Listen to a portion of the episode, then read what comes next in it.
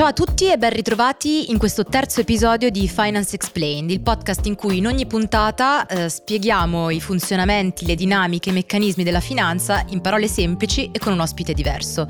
Io sono Giulia De Logo di Will Media.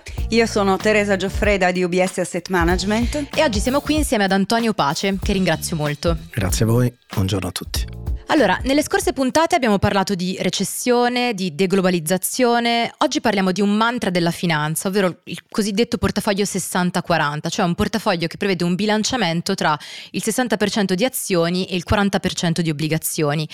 L'assunto su cui si basa il funzionamento di questa strategia di investimento è che ci sia una correlazione negativa tra l'andamento delle azioni e l'andamento delle obbligazioni. Però nell'ultimo anno abbiamo visto non è andata proprio così. Eh, pensavamo di essere usciti dalla pandemia, quindi di essere una fase di crescita. In realtà a febbraio è scoppiata la guerra in Ucraina, eh, è aumentata l'inflazione, il caro energia, le banche centrali hanno iniziato ad aumentare i tassi di interesse e eh, diciamo questa correlazione negativa è venuta meno, anzi direi che il mercato obbligazionario è andato parecchio male. Quindi volevo iniziare con una domanda ad Antonio, eh, volevo chiederti cosa è andato storto, cioè cosa si è inceppato? Non funziona più questo, questa strategia oppure sono fattori contingenti che stanno un po' compromettendo la sua efficacia? Uh, grazie della domanda. Allora, direi uh, quando si parla di, di, di rischio, uh, forse la cosa principale da fare è quella di cercare di definire che cosa è il rischio il rischio alla fine è una percezione e, e come tale uh, può avere degli angoli razionali e degli angoli emotivi. Uh, succedono periodi in cui la percezione del rischio è estremamente razionale, quindi richiede approcci quantitativi che in qualche modo possano prevedere anche una risposta statica. Uh, esistono momenti nella storia dei mercati in cui questa percezione del rischio è è più emotiva.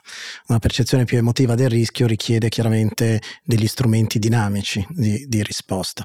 Quello che è successo nell'arco degli ultimi anni e mezzo, ma mi sento di dire anche nell'arco degli ultimi probabilmente 13 anni, quindi dalla Global Financial Crisis ad oggi uh, ha, ha, visto una serie di, ha visto avvicendarsi una serie di momenti uh, di percezione di rischio emotivo. Questo cosa significa? Significa che cercare di avere un mantra, come l'hai definito tu, uh, come risposta a, a percezioni, a momenti di percezione di rischio emotiva, può essere la risposta giusta in alcune fattispecie di questi momenti, ma non in tutte. Cosa occorre fare quindi quando ci troviamo ad avere che fare con queste fattispecie di percezione di rischio emotive, cercare di avere delle risposte dinamiche. Risposte dinamiche si basano su uh, valutazioni appunto di alcuni parametri, ne hai citati alcuni, la correlazione e la volatilità sono forse i più importanti, che nell'arco degli ultimi anni sono diventate proprio delle asset class. Oggi esistono investitori che comprano e vendono correlazione o che comprano e vendono uh, volatilità. Uh, cercare di capire bene come si muovono all'interno di queste fattispecie di percezione di rischio diverse, parametri come la correlazione e la volatilità, forse è la principale risposta a questa domanda. Ok, grazie. Sì, a questo punto aggiungerei anche un po' guardando no, quello che è successo un po' alla, alla, storia, le correlazioni di fatto cambiano, come cambiano le variabili economiche di cui abbiamo parlato, cambia la crescita, cambia l'inflazione e eh, così cambiano poi i legami che eh, di fatto ci spiegano poi i movimenti di azioni ed obbligazioni. Quello che citavi tu dopo la crisi finanziaria, di fatto eh, abbiamo avuto dei momenti in cui magari la crescita economica andava stimolata, quindi le banche centrali hanno dovuto tagliare i tassi di interesse, ma in quel momento appunto avevamo un'inflazione bassa e quindi le azioni e le obbligazioni si muovevano una diciamo diversamente dall'altra. Quando ci sono però delle fasi economiche in cui l'inflazione è in salita e in crescita, un po' come spiegavamo l'altra volta, siccome le banche centrali devono rialzare i tassi di interesse per combattere questa inflazione che sale, di fatto abbiamo comunque un mercato obbligazionario che scende, nello stesso tempo i tassi che salgono vuol dire un'economia che rallenta e quindi anche le azioni si muovono nella stessa direzione. Quindi diciamo che non è qualcosa che si è rotto, ma al cambiare diciamo, dei legami che ci sono tra crescita, crescita e inflazione, cambiano anche un po' nel tempo i legami tra i movimenti di azioni ed obbligazioni. Ok, grazie. Però prima Antonio quando parlavi hai citato uh, alcuni concetti uh, come la volatilità, la dinamicità, la diversificazione. Volevo chiederti magari se puoi spiegarci di cosa stiamo parlando.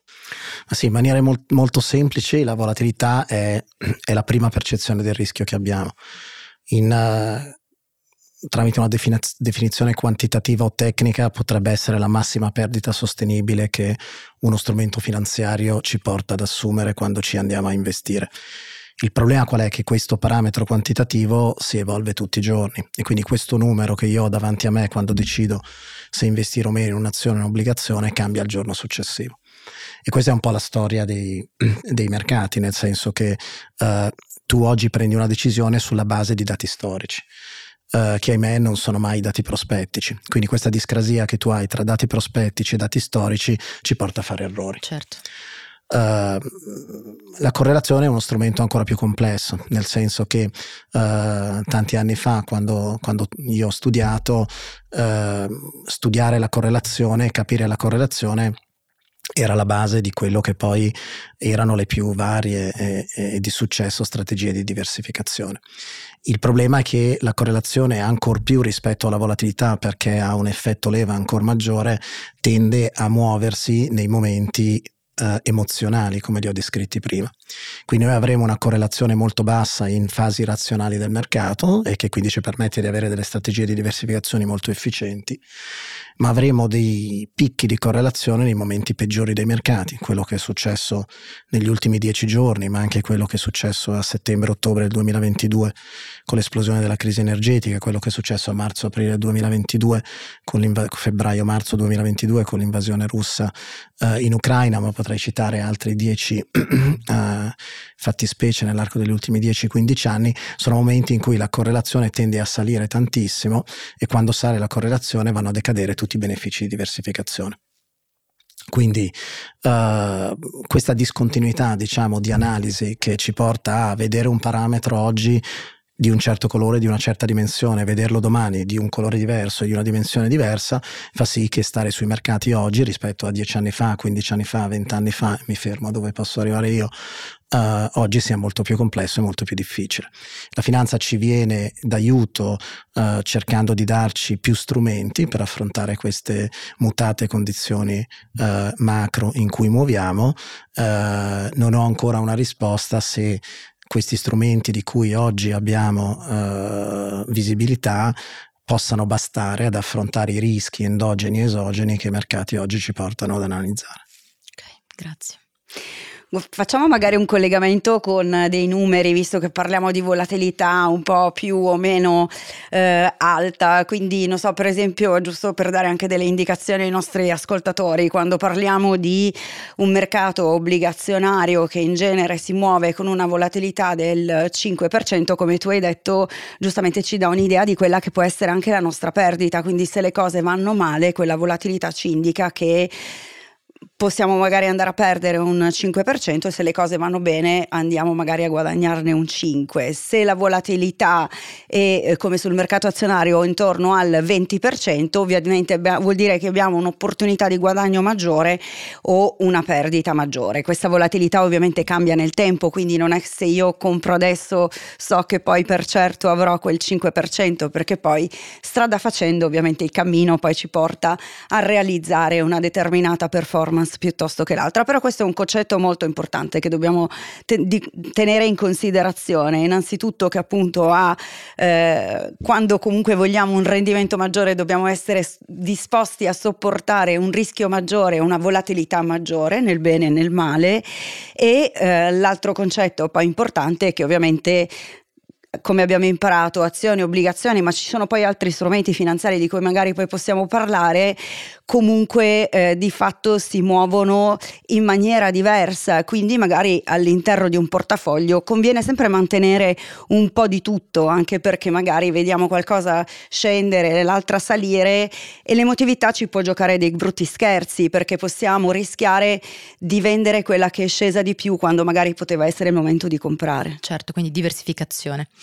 E, ehm, ok, grazie mille, mi avete spiegato perfettamente cosa sta succedendo e come mai. Um, un'ultima domanda, mm, giusto per capire più o meno che cosa possiamo aspettarci, cioè quindi cosa succederà più o meno? Ovviamente nessuno lo può sapere con certezza, però... Mm.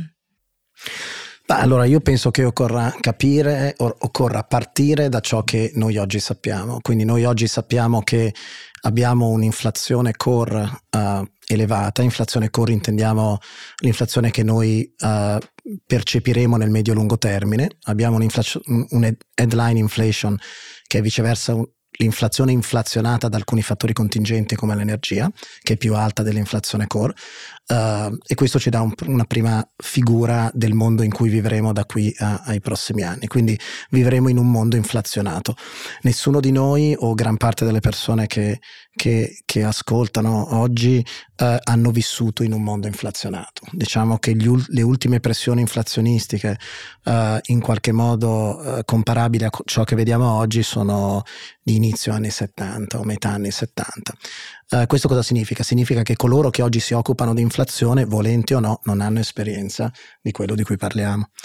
Uh, e questo è un primo punto. Il secondo punto è che uh, si innestano in queste pressioni inflattive alcuni fattori esogeni e voglio dire negli ultimi due o tre anni ne abbiamo viste tante, nel senso che abbiamo avuto un'inflazione in qualche modo causata da fattori che sono esogeni al mondo macroeconomico e sono strettamente legati al mondo geopolitico. Uh, pensiamo alla guerra così come pensiamo al Covid. Il Covid è un fattore geopolitico uh, che la storia ci ha insegnato essere una delle componenti principali per i successi o gli insuccessi di un'economia, di una nazione o di un popolo, insieme a l'industria e insieme alle, alle, guerre. Quindi noi abbiamo uno scenario inflattivo che è presente, visibile davanti a noi, abbiamo dei fattori esogeni per cui ogni anno, anno e mezzo succede qualcosa che non era successo prima, e all'interno di questi due fattori probabilmente dobbiamo cominciare a capire che cosa potremo fare per il futuro e come potremo investire nel futuro avendo, ripeto, una parte endogena data dall'inflazione, una parte esogena data da, essenzialmente dalla geopolitica che va a impattare le nostre scelte di investimento. Scelte di investimento che quindi non possono prescindere da un'analisi inflattiva da una parte e uh, geopolitica dall'altra e che ci porta probabilmente a trarre delle conclusioni che uh, avere dei parametri statici di allocazione strategica di rischio che è il parametro da cui siamo partiti barra avere semplicemente due famiglie o due strumenti di investimenti su cui poter in qualche modo giocare la nostra percezione di rischio sia essa razionale o emotiva probabilmente non è la risposta giusta. Risposta giusta è probabilmente andare in primis a guardare oltre il macrociclo che viviamo. Quindi piacerebbe a tutti poter guadagnare tanti soldi in breve tempo, però non è più il tempo per avere questa possibilità di, di, di, guadagnare. Quindi quello che dobbiamo fare è allungare gli orizzonti temporali, cercare di andare oltre questo macrociclo inflattivo che stiamo vivendo oggi e a quel punto cercare di capire quali sono gli strumenti che ci possono permettere di beneficiare di, questo, uh, di questa posizione più allungata nel tempo. Quali sono gli strumenti? Il mercato degli investitori oggi ce lo dice, c'è uno shift, quindi un movimento importante tra Uh, investimenti in asset quotati, quindi quotati nelle varie borse mondiali, ed investimenti non quotati, quello che viene chiamato private capital in tutte le sue forme, private equity, private debt, infrastrutture, natural resources. Uh, sicuramente questo mondo del private capital è un mondo che ci permette di guardare con un orizzonte temporale un po' più lungo rispetto al macrociclo che viviamo e probabilmente subire un po' meno la volatilità che viceversa tutti i giorni i mercati quotati ci, ci pongono davanti a noi. Ecco, forse l'insieme insieme uh, di questi due strumenti, quindi da una parte lo, st- lo, strumento quotato, lo strumento pubblico e dall'altra lo strumento privato che ha un orizzonte temporale un pochettino più lungo e quindi l'allocazione tra questi due strumenti è non più semplice un'allocazione tra due percezioni di rischio azionario e obbligazionario, forse può essere la risposta corretta guardando avanti. Grazie. Io aggiungerei magari, farei una precisazione perché abbiamo appunto intitolato questo episodio 60-40, 60 azioni, 40 obbligazioni. Ovviamente eh, il portafoglio non è eh, quello diciamo consigliato o necessariamente adatto a tutti. Abbiamo parlato di rischio in questa puntata, quindi di fatto poi eh, ogni persona a seconda eh, del, dei propri fabbisogni, della propria età, del proprio eh, orizzonte temporale, quindi se una persona giovane che ha appena iniziato a lavorare o una persona che magari è più vicina alla propria pensione o addirittura magari ha desideri e sta pensando all'eredità eh, dei propri figli, può avere ovviamente degli orizzonti temporali temporali e delle opportunità di investimento eh, di, diverse. Quindi diciamo che ognuno di noi poi quando sceglie in che cosa investire deve fare un po' questo esercizio. A volte eh, tendiamo forse a sopravvalutare quelli che sono le esigenze di liquidità del, del, breve periodo e tendiamo a tenere tutto in liquidità, ma dobbiamo ricordarci soprattutto in periodi di elevata inflazione che comunque magari trovare degli strumenti di investimento ci aiuta a proteggere il potere d'acquisto dei nostri, eh, dei nostri risparmi e ehm, ripeto, quindi fare l'esercizio di capire quello che ci serve serve adesso e quello che invece può essere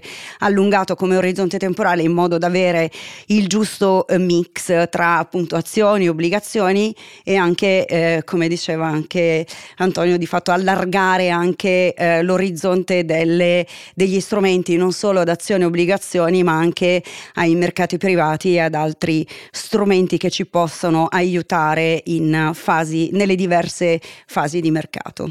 Va bene. Grazie mille, e grazie Antonio. Grazie a voi. Grazie Teresa. Grazie a tutti. E se ancora non l'avete fatto, recuperate le puntate precedenti e noi ci vediamo al prossimo episodio. Ciao a, a tutti. A presto. Ciao, grazie.